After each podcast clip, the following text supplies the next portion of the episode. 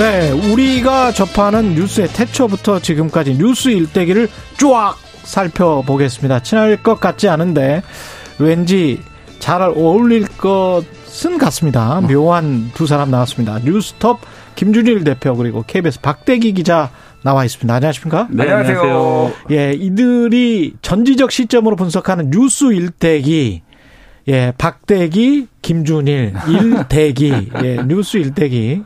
지금부터 시작하겠습니다. 코너명 마음에 드시죠? 어, 마음에 듭니다. 예. 야, 이거 우리 PD 분들 제작진이 정말 탁월하다. 탁월하다. 예. 예. 제작진 PD 훌륭하다. 어떻게 예. 그렇게 연결시킬까?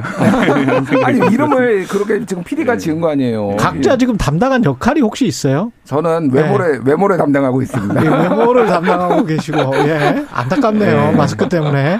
예. 그리고 박대 기자는 저는 젊음을 담당. 젊음을 담당하고 있습니다. 박대기 기자. 예. 셋 중에서 가장 예, 젊습니다. 예. 그 각자의 색깔을 잘 보여주시기 바라고요. 첫 순서는 외교 홀대 론입니다. 음. 예. 어디만 갔다 하면은 홀대를 받고 그래요. 그러니까 이 홀대라는 예. 표현을 제가 언제부터 썼나. 예. 그래서 쭉 찾아보셨어요? 검색을 해봤어요. 옛날 예. 기사들을 쫙 검색을 해봤는데 옛날에는 홀대 하면은 이게 보통 나오는 게 네. 호남 홀대론. 그렇지. 그러니까 지역주의와 기반을 해가지고 80년대, 90년대. 아니 뭐 90년대, 2000년대도 계속 그랬어요. 아, 그랬었어요. 어, 뭐 네. 호남 홀대, 영남 홀대, 뭐 충청 홀대 아니면은 이제 나오는 게 불교 홀대. 아. 뭐 무슨 뭐 이명박 정부 때라든지 주로 국내 문제였군요. 그렇죠. 네. 그리고 뭐 아니면은 뭐 외신 홀대, 외신 홀대, 뭐 역사 홀대 아. 이런 데 썼어요. 네. 근데 지금 최근에 나오는 이 외교 홀대라는 거는 어. 얼마 안 됐습니다 생각보다. 그 언제부터였어요? 문재인 정부 사실상 문재인 정부 때부터 이 외교 홀대론이 그 전에도 있기는 있었는데 네. 외교 홀대론이라는 이 단어 자체는 거의 문재인 정부 때부터 쓰이기 시작했다 이렇게 보시면 될 것 같아요. 그 중국에서 아침 식사했을 때 그때예요? 네, 그때 네. 집중적으로 많이 쓰였던 것 같습니다. 그 2017년 말이 12월, 12월인가 12월. 말인가 네. 그렇죠. 그러니까 정부 초기 때부터 그랬다라고 보여지네요. 음, 그러니까 예. 그거는 저는 분명히 뭐 홀대로 볼 여지가 분명히 있다. 물론 음. 이제 박근혜 정부에서 사드 배치를 이제 어떤 뭐 고려 없이 하면서 그 음. 사드 보복을 하고 냉각기가 있었고 그래서 이제 아, 그게 그 혼밥. 이구나 생각해 보니까. 예, 리커창 16년, 총리가 17년. 예. 예, 리커창 총리가 밥을 뭐 이렇게 원래 먹기로 했는데 갑자기 취소하면서 혼밥 논란이 이제 막 불거지면서 홀대론 막 이게 음. 엄청 커졌죠. 그때 기사를 보면은 수천 건이 나왔어요. 수천 건. 박대기 기자는 네, 네. 기다리지 말고 바로 치고 들어오세요. 아, 지금 예. 뉴스 일대기에서 제가 좀 예가 발라서 대, 예, 예. 저한테는 A에 바르게 하실 네, 필요 없어요. 예, 그냥 대기 두 개나 있잖아요. 예. 일은 하나밖에 없어요. 지금 막 치고 들어오시면 돼요. 예. 예. 근데 이제 저는 이제 홀대론을 좀 다르게 봐야 된다고 생각하는 이유가 예. 예를 들어서 우리나라 그러니까 외국 외국 언론자 외국의 그 정부도 우리나라의 그 대사관을 통해서 끊임없이 어. 한국의 여론을 추적을 하고 있거든요. 그렇죠. 예를 들어서 우리나라 국민들이 이 외교 홀대에 엄청나게 민감하다. 우리나라의 국가 원수가 외국에 가서 홀대를 받았다는 사실을 알려지면은 우리나라 국가 원수가 비난을 받는다. 이런 음. 사실을 외국에서 알게 된다면은 이걸 외교 협상의 전략으로 쓸 수가 있거든요. 아. 예를 들어 가지고 뭐 어떤 A국이 있는데 A국이 어 우리나라 정부와 협상을 하다 잘 안 되면은 그럼 우리가 너희를 홀대하겠다. 이걸 받아들이지 않으면 너희를 홀대하겠다. 그러면 국내에서 지지율 떨어질 거야? 지지율이 국내 지지율이 떨어지게 되는 걸 부담을 안아야 되기 때문에 정부가 어쩔 수 없이 거기 사인할 수도 있는 거 아, 문제거든요. 이 관점. 예, 그래서 이제 홀대로는 좀 곤란하지 않냐. 어느 그러니까 정부건 간에. 그냥 여야가 정치적으로 이용 국내 정치에서 이용하려고 하는 측면도 있지만 언론에서 그렇게 심하게 부각할 필요가 있나? 뭐 이런 말씀이신 것 같아요. 예, 저도 뭐 동의하고요. 예. 중요한 거는 그런 거예요. 홀대를 이제 뭐 우리나라 정부나 고위 관료나 대통령이 홀대를 받았을 때 음. 그거를 이제 언론이나 정치권에서 누구를 비난해야 되느냐, 홀대를 음. 한 쪽을 비난해야 되느냐, 예. 홀대를 받은 쪽을 비난해야 되느냐. 물론 둘 다 비난해서 여지가 있죠. 그런데 예. 왜냐하면 제대로 제대로 조율을 못하고 뭐 이런 부분이 있겠지만은 음.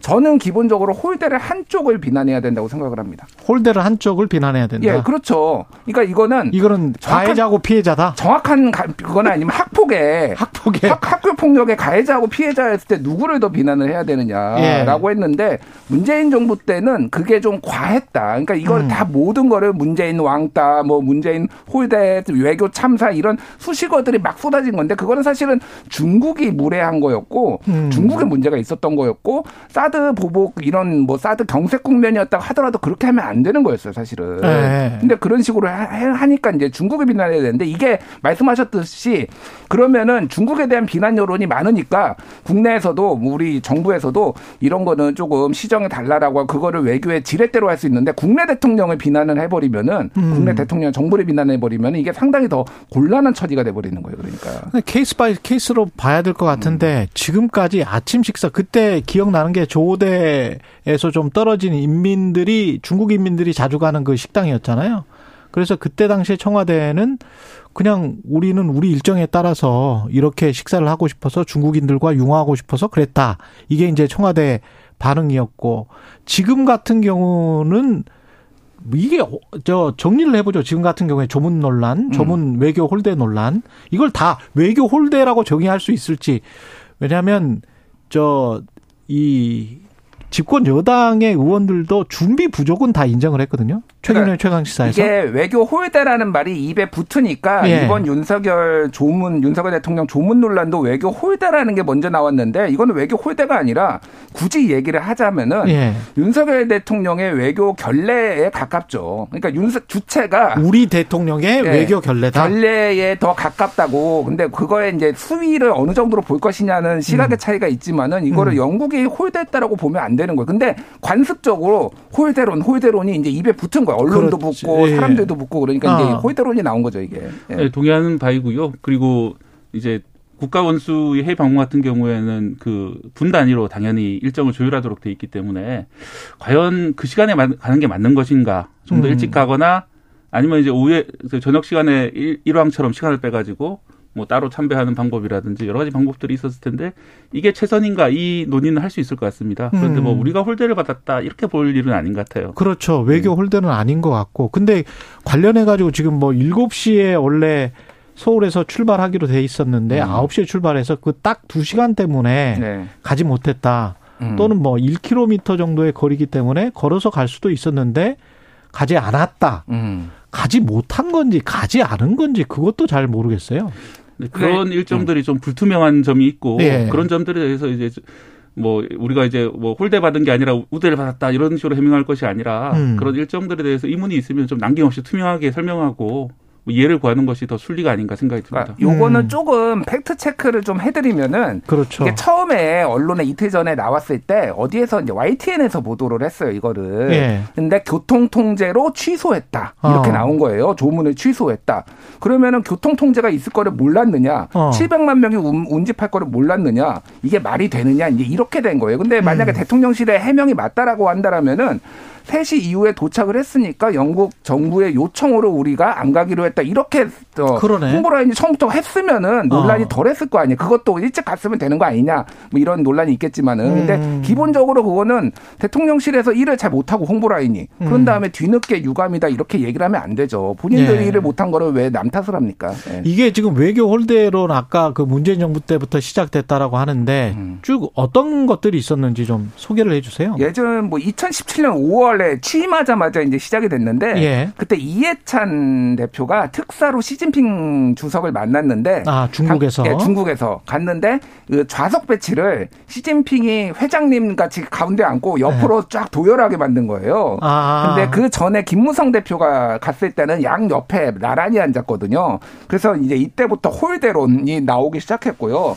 트럼프 대통령이 1박 2일로 한국 국빈 방문했는데 하루만 머문다. 이거는 한국 홀대다. 그래서 한국 홀대론이 또 아, 하루만 머물러서 예. 한국 홀대다. 그리고 또 이제 뭐 예전에 그 G20 정상회담 갔는데 비가 오는데 우산을 대통령이 직접 어, 쓰고 내리니까 아무도 안 나왔다. 우산을 받쳐주는 사람이 없느냐. 이것도 한국 홀대다. 이게 홀대론이 나오고 그래서 글쎄요 뭐 이런 것까지 홀대론을 해야 되나 좀그 그 생각이 들 수밖에 없을 정도로 너무 좀 남발이 된 거죠. 너무 그러니까. 보여지는 것에 우리가 네. 신경 쓰는 거 아니에요? 이게 저는 이제 좀 역사적인 어떤 밈 같은 문화가 조금 남아 있는 게 아닌가 생각이 좀 드는 게요. 같은 문화. 저희가 일대기다 보니까 네. 좀 역사를 좀 거슬러 올라 설명을 드리자면은 네. 897년 서기 897년 당나라의 사신으로 파견됐던 발해 왕자가 발해의 국력이 신라보다 더 강하기 때문에 발해가 신라보다 윗자리에 앉아야 한다고 당나라 당시 황제에게 요청을 했던 일이 있었습니다. 897년에 예. 9세기 때 9세기 말에 요청했던 야. 일이 있거든요. 그때도 그러니까 신경 많이 썼구나. 이제 홀대 논란이 그 발해 홀대 논란이 벌어진 건데 당시 당나라는 관례대로 네. 그래도 네. 어, 우리 동맹국인 신라가 더 높, 높은 데 앉아야 된다. 그래서 이제 정리를 했고 예, 당대 문장가였던 최치원이 음. 당나라 황제에게 감사하다는 그런 글을 보냈다는 기록이 있습니다. 예, 발해도 우리의 역사인 거죠? 예, 그렇죠. 네. 그렇게 보자면 근데 제가 얘기를 드린 이유는 뭐냐면은 예. 이게 이제 중국 중심의 그런 중화 문명권에 있었을 때는 예, 중국의 인정을 어느 정도 받느냐 우리 우리나라의 왕조가 남으로부터 인정. 예. 특히 사대주의. 예, 우리가 예. 다른 이제 그 변방에는 다른 나라보다 더 높이 인정을 받는다는 것이 우리나라의 정권의 정통성이 아주 그 민감한 문제였거든요. 음. 어, 그렇기 때문에 저는 이때의 그 홀대로는 상당히 일리가 있다고 봐요. 음. 하지만 지금은 그게 아니잖아요. 우리가 음. 누구의 책복을 받은 것도 아니고 세계 10위에 네, 엄연한 자주 독립국인데 예. 외국에서 어떻게 평가를 했다는 거에 너무 이렇게 민감하게, 민감하게. 하는 것이 아닌지 이런 생각이 음. 좀 듭니다. 그게 그러니까 음. 국격이 올라간 거하고도 어느 정도 영향이 있어요. 네. 그러니까 과거에는 우리나라를 중진국이라고 스스로 우리 국민들이 생각을 하니까 음. 약간의 어떤 외전 의전상의 음. 모자람이 있어 타국에서의 의전상의 모자람이 있어도 뭐 그러려니 했는데 우리 이제 G7 뭐 필적하는데 예. 선진국인데라고 하니까 굉장히 이제 사람들이 의전에 관심이 많아졌다.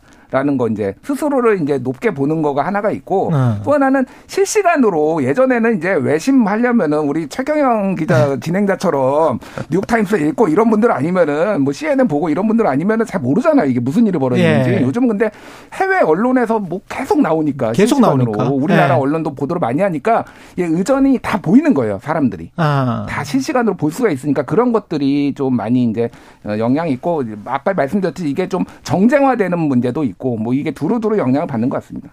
근데 이런 것 그 정쟁화 말씀하셔서 그런 것도 있는 것 같아요. 그러니까 사람들이 민주당을 지지하느냐 국내 같으면 그 다음에 국민의힘을 지지하느냐에 따라서 경제 여건이 똑같은데도 어 갑자기 경제가 나빠진 것처럼 느낀다거나 갑자기 경제가 좋아진 것처럼 느낀다거나 이 관련해 가지고 CNN에서 한번 투표를 한 적이 있거든요. 예. 미국도 똑같은 현상이 나타나더라고요. 저도 이제 경제 담당 기자다 보니까 예. 진짜 많이 느끼는데 예. 저희 솔직히 말씀드리자면 뉴스로 나오는 경제는 항상 나쁜 뉴스들이 나오게 돼 있습니다. 그렇죠. 왜냐하면 좋은 뉴스는 굳이 보도할 필요가 없기 때문에 그렇거든요. 예. 어느 정도나 마찬가지입니다. 그런데 그것이 항상 이용이 되는 거죠. 그렇죠. 이용이 예. 되고 그게 그 사람이 또 느끼는 감정이 음. 그 자기가 지지하는 정당에 따라서 그때 그때 좀 다르, 다른 것 같아요. 음. 그 색이나 강도가 이것도 외교 올 때도 비슷한 거 아닌가 싶기도 하고. 네, 그러니까요. 네. 사실은 그 예전에 2000년대 중반에 드라마 천국의 네. 계단 기, 기, 기억하시나요? 거기에서 천국의 계단. 예. 예. 사랑은 돌아오는 거야 이렇게 이렇게 했던 그 예. 유명한 대사가 있어요. 혀 짧은 예, 예. 예. 권, 권모 배우가 제가 그걸 말씀 홀대로는 돌아오는 거야. 예. 자유한국당과 예. 그 국민의힘이 어마어마하게 홀대로는 쏟아냈습니다. 그게 지난 지금 5년 동안 5년 동안 예. 심지어는 작년에 문재인 대통령이 이제 유엔 총회 연설을 갔는데 그것도 미국이 홀대하는데 갔다고 그걸 성명을 냈어요. 그러니까 뭐 유엔 총회 가는 것까지 무슨 미국의 호의대 그러니까 정상회담 한미 정상회담 그렇죠. 못했다. 근데 뭐 필요하면 하고 안 하면 안 하는 거안 필요하면 안 하는 거잖아요. 예. 그게 지금 다 부메랑 뭐 좋은 현상은 아닌데 부메랑으로 다 맞고 있다. 홀대로는 돌아오는 거야. 네. 거기다가 아까 그 박대기 기자 모두에 이야기한 네. 이렇게 해서 잘못하면 우리가 외교까지 망치는 경우. 네. 그 홀대론을 아. 어떤 하나 약점으로 네. 우리가 너희를 홀대하겠다. 이 홀대하겠다. 이, 여기 사인하지 않으면 이런 식으로 네. 이제 쉽게 말씀드리면 이제 할수 있다는 거죠. 그렇기 때문에 어, 이제 외계 홀대론으로 볼 것이 아니라 굳이 문제를 삼자면은 일정 조율이 저, 정확하게 된 것인지. 그렇죠. 일정 조율 준비상의 문제는 없는지 그런 것들을 좀 따져봐야 되는 문제가 아닌가 생각이 듭니다. 이게 국익에 정말 좋은 게 없을 것 같은 게 홀대를 안 하고 극진하게 가령 지난번에 음. 바이든 대통령이 아시아 순방길에 올랐는데 처음으로 몇십 년 만에 한국을 방문했잖아요. 네. 그리고 한국에 꽤 오래 머무르고 마지막으로 네. 저 일본에 그다음에 가고 그랬었잖아요. 음. 근데 그 가져간 걸 보면 반도체 공장이랄지 자동차 공장이랄지 음. 어마어마하게 가져갔단 말이죠. 그렇죠. 지금 와서는 입 닦는 것 같은 그런 모양새지 않습니까? 아니, 전기차 보조금 차별도 그렇고. 현대차 가가지고 네. 어뭐 thank you 하면서 네. 실망시키지 실망시키지 않겠습니다 이렇게 얘기했거든요. 바로 실망을 시켰잖아요. 지금 엄청 바로. 실망시켰어요 지금. 예. 그러니까 겉으로만 잘해주는 거에 우리가 속으면 안 되겠다 그런 생각. 겉으로 잘해주거나 뭐 겉으로 뭐 홀대하는 거 실질적으로 뭔가를 이루기는 게 훨씬 더 그리고 외교보도도 그런 거에 좀 많이 그 신경을 써야 되겠다 그런 네. 생각이 듭니다. 보도를 잘했냐 말씀 말하시면은 이제 예. 기자명으로서 좀 드릴 말씀이 명구한 그런 마음인데요. 예. 그래서 이제 이런 이제 시청자들 입장에서도 사진 한 장 한 장에 엄청난 의미를 부여하게 되는 경우들을 많이 보게 되는데 지금은 그렇죠. 이제 외신 사진이라든지 이런 것들이 하도 많이 돌아다니기 때문에 그런데요. 사실은 그 사진 한 장한 장의 의미보다는 전체적으로 어떤 일들이 일어나고 있는지 좀 백그라운드 이야기에 대해서 좀 더 귀를 기울여 줬으면 좋겠다는 생각이 듭니다. 그리고 저는 하나 정치권에서의 말의 인플레이션을 좀 지적 안 할 수가 없어요. 말의 인플레이션. 외교 참사라고 계속 야당에서 얘기하거든요. 그렇죠. 이거는 외교 참사까지는 아닙니다. 네. 그러니까 너무 심해요. 이것까지 그러니까 외교 참사라고 하면은. 이 최경영의 최강 시사가 가장 적정한 것 같은 게 네. 준비 부족이라고 제가 처음부터 말했고 음. 준비 부족이라는 거를 여당 의원들도 인정했어요. 음. 두 분이나 전 최고위원이나 예. 이나 허은하 의원도 그러니까 딱 그 정도의 비판이면 음. 비판을 받는 사람도 어, 그래요. 준비 부족은 있었던 것 같아요. 음. 뭐 이렇게 인정을 할 것 같은데 네. 그냥 지난번에 한번 당했으니까 우리가 5년 동안 네. 그냥 외교 참사야 이건 뭐 네. 이래버리면 이게 성립이 안 될 것 같아요 서로 간에. 그러니까 그리고 아직 진짜 네. 참사는 아직 남아 있을 수도 있습니다. 그때는 뭐라고 진짜 진진 진짜 참사 이렇게 할 겁니까? 그러니까 좀 말을 좀 네. 가려서 적절한 소리로 하자 이런 말씀드리겠습니다. 오늘 첫 코너 어떠셨습니까, 박대기 기자? 아, 네, 좀 더 그 훅 들어와야 되겠다. 예, 그런 생각이 들고요. 예. 어, 뭐, 딴 데 들어보지 못한 좀 참신한 이야기, 예. 최치원 이야기처럼, 예. 뭐, 새로운 이야기를 전해드리도록 노력하겠습니다. 별걸 다 하네요. 예. 최치원 이야기. 재밌었습니다. 저는 뭐, KBS에서 예. 제일 유명한 기자 두 분과 예. 같이 해서 영광입니다. 예. 박대 기자 존경합니다. 예. 뉴스톱 김준일 대표, KBS 박대기 기자였습니다. 고맙습니다. 감사합니다. 예. 9월 21일 수요일 KBS 일라디오 최경령의 최강 시사였습니다.